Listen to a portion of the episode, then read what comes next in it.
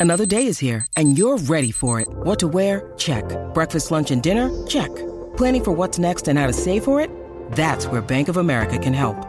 For your financial to-dos, Bank of America has experts ready to help get you closer to your goals.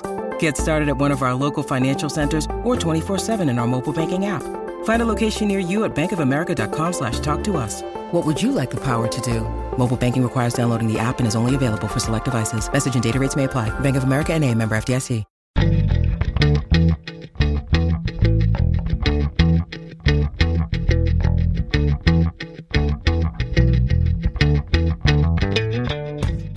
You're listening to All the Books, a weekly show of recommendations and enthusiasm regarding the week's new book releases. This is episode 283, and today we are talking about books being released on October 27th, 2020, and more. I'm Liberty Hardy, here with Patricia Elsie Tuttle, and we're coming to you from BookRiot.com. Hello! Hey, hey. How's it going? It's going all right. I uh, was telling you earlier, I went to FIYAHCON last weekend. Uh, I don't know, sometime, some weekend in October. And FIYAH is a literary magazine for Black speculative fiction, and it was amazing. It was a virtual con, but they had a Discord for all of us to chat, and there was so much joy and community, and it was amazing. And also now I'm like, oh, I should go, I should get writing again. So that's a silly thing. That's cool. Inspiring. That's not silly, it's inspiring. That's a good thing. How about you? Well, you know, I got married. Yeah. I like it was kind of a it's a quick it was short notice. We decided like to get married and we're like, let's just do it. Let's do it before the election. And uh we actually had to move our recording. We were gonna record yesterday. totally. Yeah, you're like, I can't record. It's really important. I promise. I even tried to move it to later, but then like we tried to get married at our town hall, but it turns out they don't do it there. Like lots of towns, you can do it like at the courthouse or the town hall, and and they didn't do it there. So, but the woman who gave us our marriage license is like, hey, I also officiate weddings, and we're like, well, come over after work. Basically, really, we just got up yesterday morning and we're like, what is the best way to commemorate Jonathan Lipnicki's 30th birthday? We should get married. yeah, so it, I mean, it was short notice. We knew we decided like a little. Well, it'll it'll have been a few weeks by now, but we decided like a couple weeks ago. But the thing that makes me like laugh the hardest about this whole thing is that you know he asked if I wanted to get married on a Monday, and I was like yes. And then the next day, I got an assignment because we do some content creation for for websites with Book Riot, and my assignment was write, you know, so many words about the most prolific female serial killer in the world, and she uh, killed her victims with poison. So on Monday, he asked me if I want to get married. On Tuesday, my Google search is like female serial killers, types of poison, effects of poison. I was like, you know how this goes down for people in mystery novels. Like, this does not look good if something happens. And I just laughed and laughed. I was like, great, this is going to be awesome. so if anything happens to him, it wasn't me. And also, I've been watching a lot of Murder She Wrote for another piece that I'm writing, so I'm doomed. Absolutely doomed. Oh, my grandma loved Murder She Wrote. We watched a lot of that. It's it's pretty good. You know, it has its obvious like problematic issues, and I am concerned for Jessica Fletcher because she does not seem to have any sense of self-preservation. so, you know, she's just like Ser- I mean, I've talked about this on Twitter. I've talked about it in newsletters, and I s- still can't get over it. I think there was like one episode I watched recently where she asked somebody to slow down because they were driving too fast, and I was like, okay, we're getting somewhere now. And at first, like she would travel all the time. Like all these cases took place other places, but now there have been like a ton of cases set in Cabot Cove where she lives. And I'm like, it's like Murder Town, USA there. Like if that actually happened, they would call in the National Guard and scientists to like study the citizens because with the population that small and that many murders, like that's a problem. Yeah. Also, I have a related question. Are there any TV shows from the 80s where the sheriff wasn't bumbling? I don't think so. Yeah, yes, uh, in the heat of the night.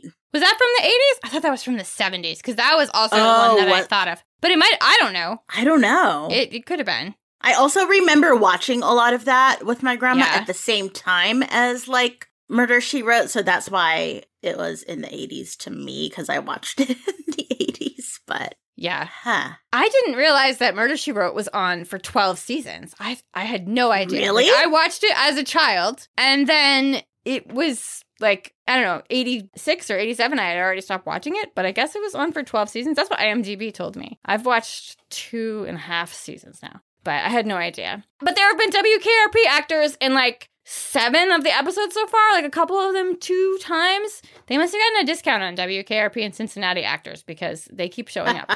it's so much fun to to like recognize the people on the show and be like, "Ooh, ooh, it's Brendan's mom from the Goonies." You know, like it's just it's fun. anyway, I've talked for a very long time now, so I am going to share an ad.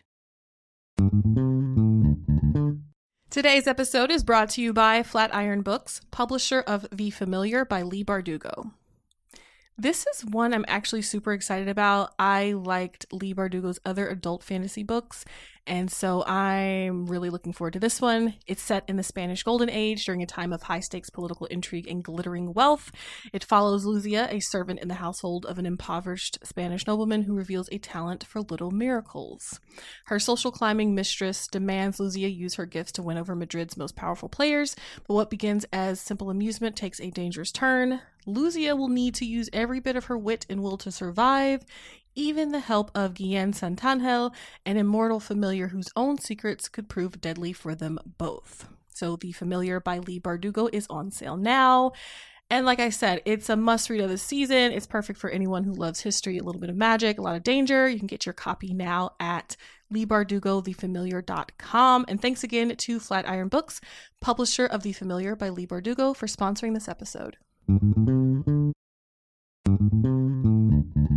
Today's episode is brought to you by Harper Muse, publisher of Troubled Waters.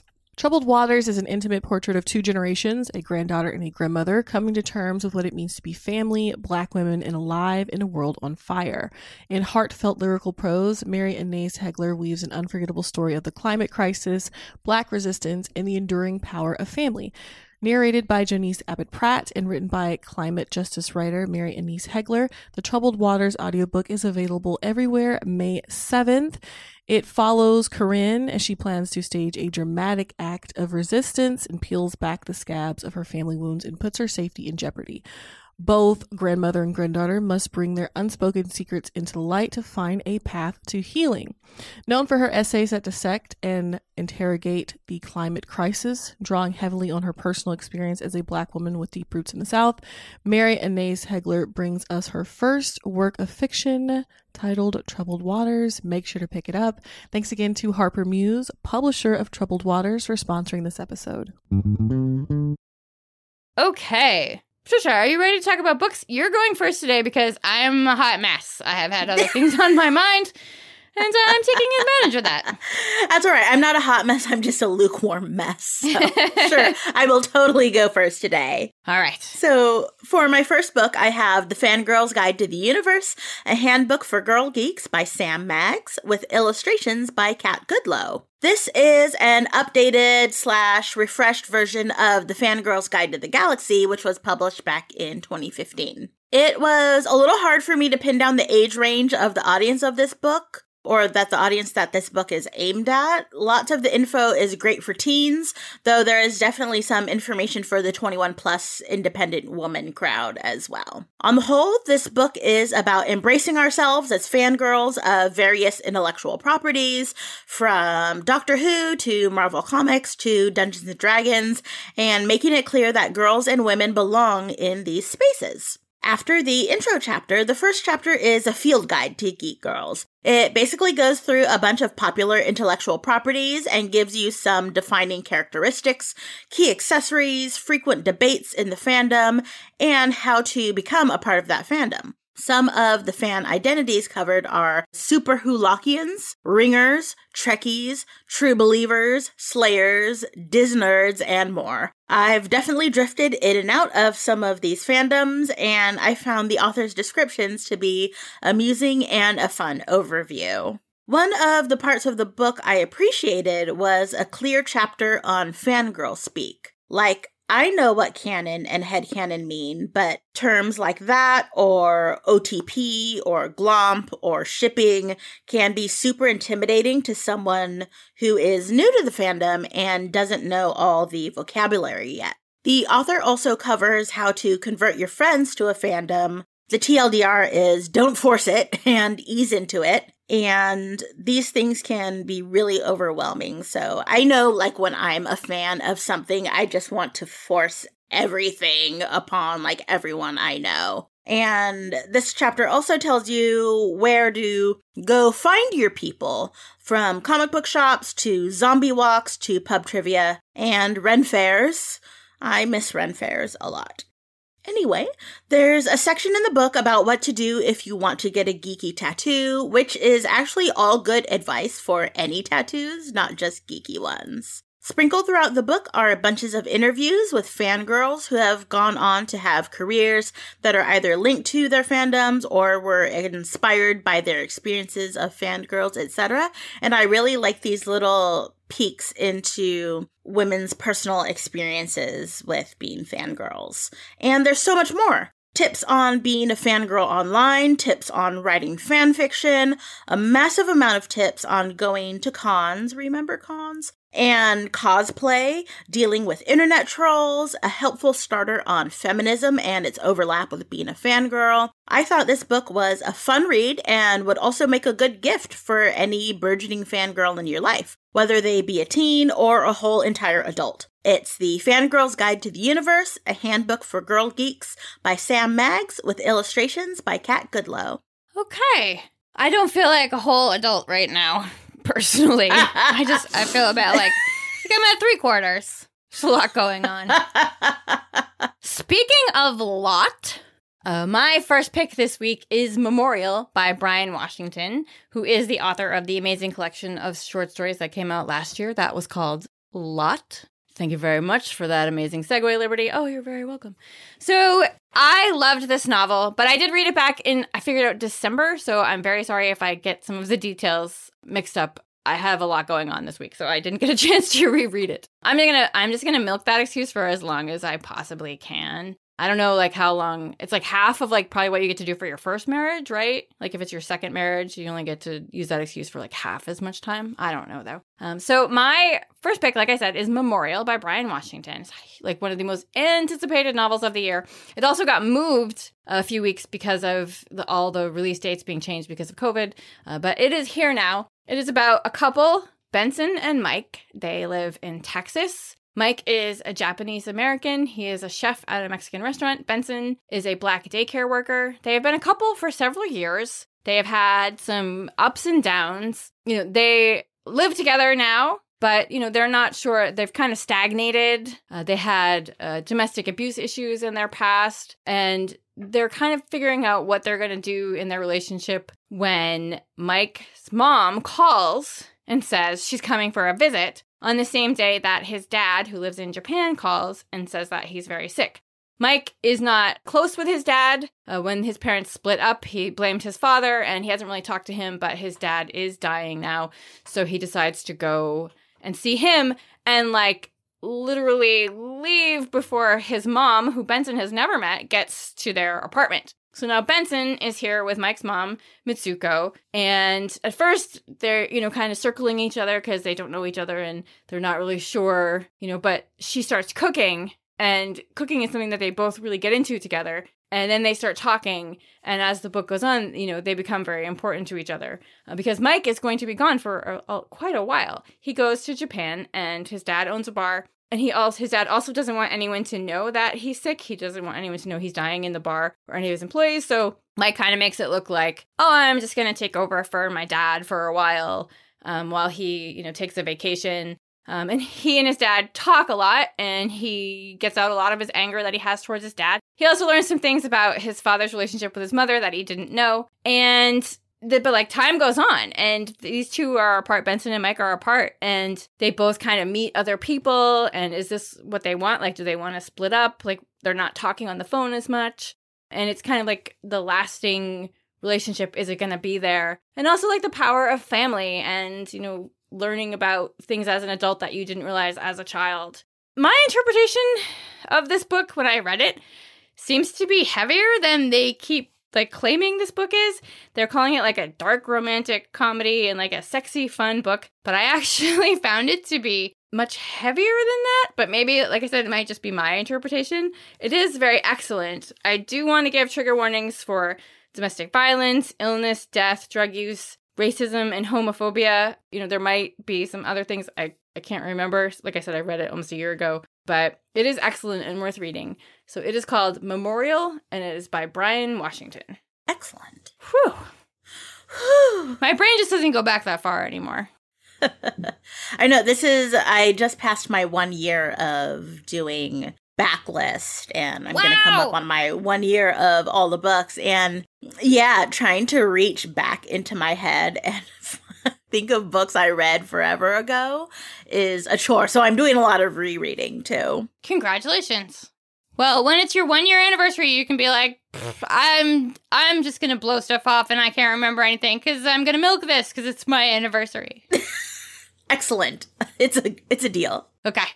So, for my next book, I have Sapiens, A Graphic History The Birth of Humankind, Volume 1 by Yuval Noah Harari. Full disclosure, I have not read the book that this is based off of. This is a graphic version, well, Volume 1 graphic version of Sapiens, A Brief History of Humankind by the same author. That book has appeared on a number of lists, including recommendation lists from Barack Obama and Bill Gates, if that is a thing that you are interested in. The author, Yuval Noah Harari, is a historian and he brings in experts from anthropology and biology and other fields to help tell the story of our species. His ability to tell stories is really lovely, and it makes a subject that could be heavy with sciences and a turnoff to some people actually really accessible and enjoyable. He starts with talking about the six different species of humans and the difference between Homo neanderthalensis, I think, something like that. Homo erectus, Homo sapiens, etc., and the ideas about where we, present day sapiens, come from. To understand this, readers get a concise, clear lesson in genetics and classification, and in the graphic form, it's actually really easy to understand. We also learn how we evolved as sapiens, how our brains got smaller, how our hands got more dexterous, but also how we have become the supreme threat to other life on this planet. While staying mostly non judgmental about our effects on life on this planet, the author does, definitely doesn't pull any punches when making it very clear that we are a huge problem ecologically. We learn how humans began on what is now the African continent and spread out around the world. Ideas on how art and religion started, lots of ideas on religion, actually, which I found really fascinating. The idea of sapiens ruling the world because we're the only animals capable of creating and believing fictional stories, whether it be religion or limited liability companies or nations, all social constructs that many people agree exist. Even things like the Gregorian calendar, right? Ask your cat what day of the week it is. It doesn't know. Everything's imaginary. There are a couple of things in this book that I found questionable, like some conversation about obesity, but otherwise, it was a super interesting book.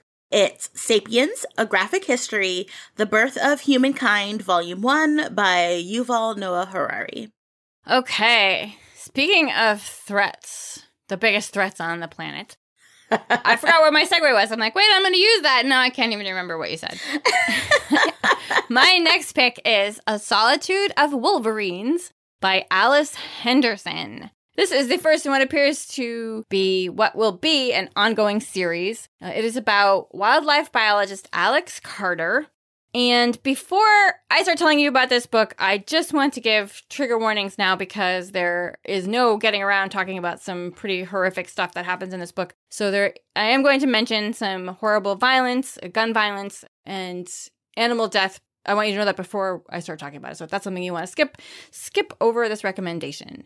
Um, so, like I said, uh, Alex Carter is a wildlife biologist. She lives in Boston. She's just broken up with her boyfriend. She actually moved to Boston from California for his job, and now they have broken up and they're not really in touch. She doesn't know what's going on. His stuff is still in her apartment. And at the beginning of the novel, she is attending a ceremony for the preservation of a certain piece of land in Massachusetts. Like she has done a study and she has helped the conservationists pass this through Congress, you know, they're they were supposed to build condos on this piece of land, but because of the work that she has done, they're not going to do that now. And so they're having this ceremony, like a ribbon cutting ceremony, like, yay, nothing's going to happen on this land. When the man who owns the construction company that was supposed to clear the land shows up and he has a gun and he starts firing at people and he hits a reporter and he chases Alex into the woods and it's very upsetting. And someone else actually shoots him and they don't know who it was. But now, like, the danger is over. And she goes home. She's very shaken up about this. And she gets home and she gets this phone call from her former professor who says, Hey, how's it going? And she's like, Well, actually, you know, I was just at a mass shooting. And he's like, Oh, well, sounds terrible. You should move to Montana. I have a job for you. You have to leave today. And she's like, uh, Okay. Uh, so he tells her that there is this piece of land in Montana that used to be this old resort, like has big buildings, like think like The Shining. It's going to be like that. And no one has lived there in a very long time. There are squatters and it might be haunted, but they need someone to do a study of wolverines. Wolverines are kind of like Tasmanian devils. They are just crazy strong, um, wild, sharp toothed, little, like weaselly looking things. They they weigh about 35 pounds, but they are able to kill a moose. That is how strong these these mammals are. Um, and man has hunted them almost to extinction, probably because they have bad attitudes. But um, that's not the point. They deserve to exist. And Alice is. They think that they have come back to the woods near this resort, and so Alice has been hired to do a study, set up some camera traps to like take pictures of them and identify like if there are any more around. Um, so she she does it. Like she's like, all right, let's go. So she gets out there and immediately, like first, like on the on the way there, they're driving her out to the middle of the woods. It's like 25 miles from anything else. This abandoned resort. And the woman in the car the whole time is like telling her about the history of this building and how it's haunted and how uh, someone murdered people there. And then this other time, someone murdered people there. And, uh, you know, you can only sleep in these two rooms and the rest of the floors are rotted. And, like, good luck to you. And then when she wakes up the next morning, someone has left a note on her car that says, you know, leave now before it's too late for you. So it's off to a good start, her Wolverine uh, watching. But she really loves nature. It's like she was really sad when she moved to Boston because she was out of the woods, like literally. And she's excited to get back to nature.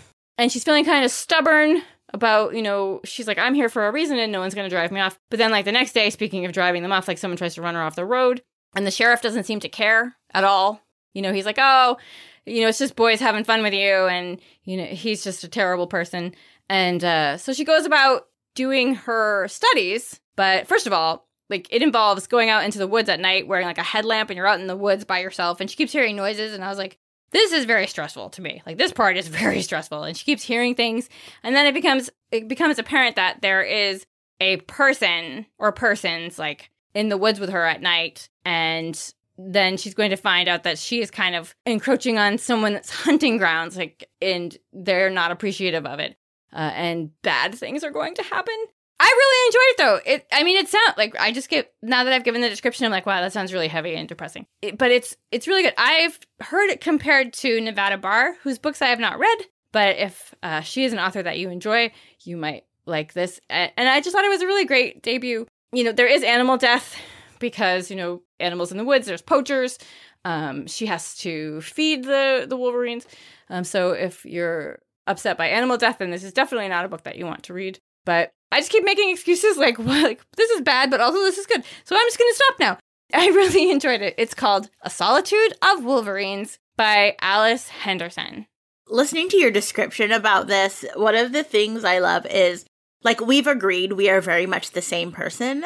Mm-hmm. But like the Venn diagram of what I read and what you read is almost two separate circles. Yeah. Well, unrelated to that, but related to the book, would you please get me a Wolverine for Christmas? Absolutely. Thank you.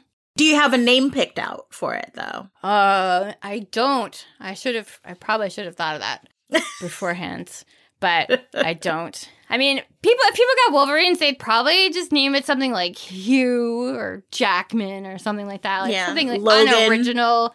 Yeah. yeah, like really uninspired. Like you, you like you gotta think about it, you know, a little bit. I would put a lot of thought. If I had a Wolverine, I would put a lot of thought into it. I think they're cute. I like Wolverines. They are cute, and if you, you know, don't want to keep your hands, you should probably get one. but you know, Wild animals are not pets. I know. True. For my next book, I have The Sacrifice of Darkness by Roxane Gay and Tracy Lynne Oliver, illustrated by Rebecca Kirby, colored by James Fenner, and lettered by AndWorld Design. This is a graphic novel adaptation of Roxane Gay's short story titled We Are the Sacrifice of Darkness. This story takes place in a mining town it starts with a man named Hiram Hightower, who was a miner. He spent so much time in the cold and dark that he decided to get an air machine because he wanted to touch the sun. He left his wife and small child and flew directly into the sun, desperate for some kind of warmth. And then, right when he flies directly into the sun, the sun goes out. This is not only the story of Hiram, but of the wife and son he left behind, how the town handled the never ending darkness, hint, not well, and the wife and son having to live with the results of their husband's slash father's choice. Full disclosure, I read this not long after that one day in September when the Bay Area was covered in so much smoke that the sky stayed dark the entire day and the streetlights just stayed on all day. It was just like nighttime for 48 hours almost. I'm not going to say I was triggered by this book because I wasn't, but I was like, yeah, people would not be able to handle things emotionally if the sun went out. Like, not even talking about how the ecosystem would collapse and everything, just psychologically, people would not be doing well. And in the book, the people of this town are not doing well. Immediately, there's a curfew, a bunch of things are shut down. Scientists worldwide scramble to figure out how to get the sun back. Also, because of this, the mines closed. And remembering that this was a mining town. And miners were then taught how to make gas lamps to light the town, but for them, this was not preferable to mining, as I'm sure you can imagine. The story is told both in the present time of the town as well as via flashbacks about how Hiram met his wife and how his father and his father's father were miners and it's all he ever wanted. And so it is their love story. And it's another love story, too, of Hiram's left behind son who was bullied and ridiculed due to his father's mistakes, and the one girl who saw light in him. This story is so many things how capitalism hurts us all, how hope is necessary, and maybe even how love can be the solution. This is The Sacrifice of Darkness by Roxane Gay and Tracy Lynne Oliver,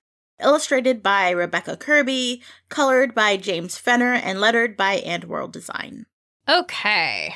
First of all, I know, and I think a lot of other listeners know, that when the sun goes out, that means vampires like the world will be overrun with vampires. You know, yeah. It's so funny because when basically the sun went out here in the Bay Area, I was like, oh God, 30 days of night. You were like, time to feed. 30 days of night. Yeah. yeah. Vampires, that's what's coming. Yeah, exactly. So I actually, my next pick is a comic pick, but before I tell you about it, we are going to hear from. Today's episode is brought to you by Harper Horizon, publisher of Walk Ride Paddle. Walk Ride Paddle is a captivating memoir of Senator Tim Kaine's physical journey through the Virginia wilderness, but it is also a unique and ultimately optimistic perspective on these pivotal moments in history, offering inspiration, wisdom, and hope. With immediacy and honesty, Kaine pulls back the curtain to reveal his inner thoughts during such monumental times. And Kaine's storytelling gift and wise observations offer a fascinating glimpse into the mind of a seasoned politician and outdoor enthusiast. Walk Ride Paddle is available everywhere audiobooks are sold on April 9th. It is narrated and written by Tim Kaine, Virginia Senator and former Democratic vice presidential candidate. It's a compelling account of one man's journey across hundreds of miles of Virginia wilderness and a moving testament to the optimistic spirit of America. So make sure to check out Walk Ride Paddle by Tim Kaine. And thanks again to Harper Horizon, publisher of Walk Ride Paddle, for sponsoring this episode. Today's episode is brought to you by Greenleaf Book Group. No summer vacation should be without a great read, and I don't know about you, but I am partial to mysteries and thrillers for my hot month reads. It's hot girl reading summer, always over here. And from the award winning librettist of Legally Blonde, the musical, and the screenwriter of Freaky Friday, Heather Hach, comes the page turning psychological thriller, The Trouble with Drowning. So, when author Eden Hart floats into Tucson's Antigone books in all her dazzling perfection to give a reading, Kat, a struggling writer, can't help but compare herself. Thankfully, Kat's life starts to take on its own Eden like glow when her literary future takes shape and she falls madly in love with Jacob. As demons from her past begin to surface, Kat's mental health craters, and this halcyon dream slips through her fingers. For the fastest paced, slow burn you won't be able to put down, be sure to check out The Trouble with Drowning by Heather Hach on Amazon or your retailer of choice. And thanks again to Greenleaf Book Group for sponsoring this episode. From our next sponsor. Okay, my next pick is actually one from uh, September 29th, which was the show that I was not on. And you and Jen talked about some awesome titles. Uh, And this is one that I was like, I hope they don't talk about it because I want to mention it at a later date. And my wish came true. It is called Dungeon Critters by Natalie Riess and Sara Goetter. And it is a middle grade fantasy graphic novel, but it's perfect for everyone. I adored it so, so much. It's basically a Dungeons and Dragons type animal group. There's a cat, a dog, a snake who has arms for reasons that are not explained, and a frog. And they are adventuring, questing in, in this like medieval like town. And at the at the beginning of the book, they're like they're fighting this like powerful force, and they don't know where he came from, and they fight him, and then they find out about like this big ball that is happening, this big shindig. I say shindig because it reminds me a little bit of the Firefly episode. And they're all going to get dressed up and pretend to be other people and try to find out about this mysterious orb that the evil Baron Fox, I think it's Baron Foxworthy, uh, has somewhere in this house. But also, there's like this evil plant that they encounter when they're fighting the first big bad at the beginning of the book, and they want to learn more about that. It's so adorable. Like the frog is just wild and she's just like gung ho about everything and she's jumping around and she, but she's like so so tiny. And then like I said the snake has arms. His name is is Go Godo. Like why does he have arms? No one knows. But he's adorable. And then like there's so much humor because it's like humor like if you like Dungeons and Dragons or if you like World of Warcraft which ugh, I just always want to play all the time whenever I read stuff like this but I can't because I just don't know how to stop. It's it's like that and also there's like jokes about the animals the cat likes to make all these puns, but also there's this part where like they're trying to get to the orb, and all of a sudden they trigger these like lasers, and they're like, "Oh no, oh no!" and the cat's like, "Lasers!" and starts like chasing the lasers all around, you know, because she's a cat, and it's just awesome. But there's also all these other little like comedic moments where they're like trying to get people's attention, and in the background it's like this rainbow that says distraction and just stuff that made me laugh out loud. It also reminded me of Rutabaga the Adventure Chef by, by Eric Colossal, which is another middle grade graphic novel series that I absolutely love. And I just, this is just so fun and nice, and we need a lot of that right now. Uh, so if you like having fun, I highly recommend Dungeon Critters by Natalie Riess and Sara Goetter. Oh my god, that book sounds perfect. It's so cute. And also, I should tell you, um, you can read the first, I think it's the first 80 pages on the dungeoncritters.com site. So like get a little taste of it. But it's actually like 300 pages total, I think. Oh, nice. So, full disclosure, the Dungeons and Dragons game, like we have D&D every week, my wife and I and then our friends over Skype and it started like it, we started doing it during the pandemic and it started with like almost like a adventuring dungeons and dragons adjacent game where we are cats and dogs. Um, and so uh, my character is a norwegian forest cat. She is a cat of substance very large cat and she is a fighter and then our friends like there's another cat and there's also like a dog wizard and a cat necromancer and um so we went through because there were like free kind of free story arcs to go through And then we're like, let's keep playing. Let's stay cats and dogs. So we're basically still playing Dungeons and Dragons, except we're cats and dogs. that sounds better. It's, yeah, it's actually really great because I'm like, I'm firing my bow. And they're like, you don't have thumbs. so, like, how does this Oh, that's work? awesome. Yeah, it was really great. So I just realized like three of my books today are all comics. Uh, my last book is the comic Doom. It is a quick and easy guide to consent by Isabella Rotman and colors by Luke Howard.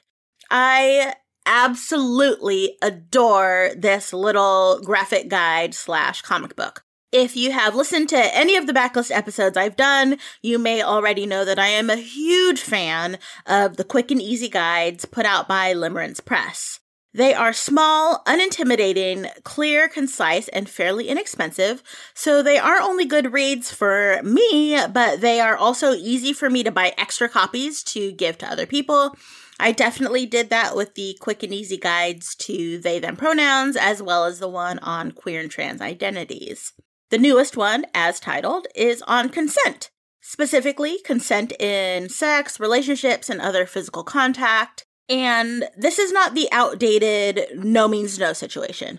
This book focuses on and reinforces enthusiastic, informed, active consent, aka yes means yes. Affirmative consent means that whatever the people involved are doing, they are into it. Not just like, eh, okay with it, but into it. It focuses on people wanting to do something and not just willing to do something. In fact, your guide through this guide is Sergeant Yes Means Yes from the Consent Cavalry.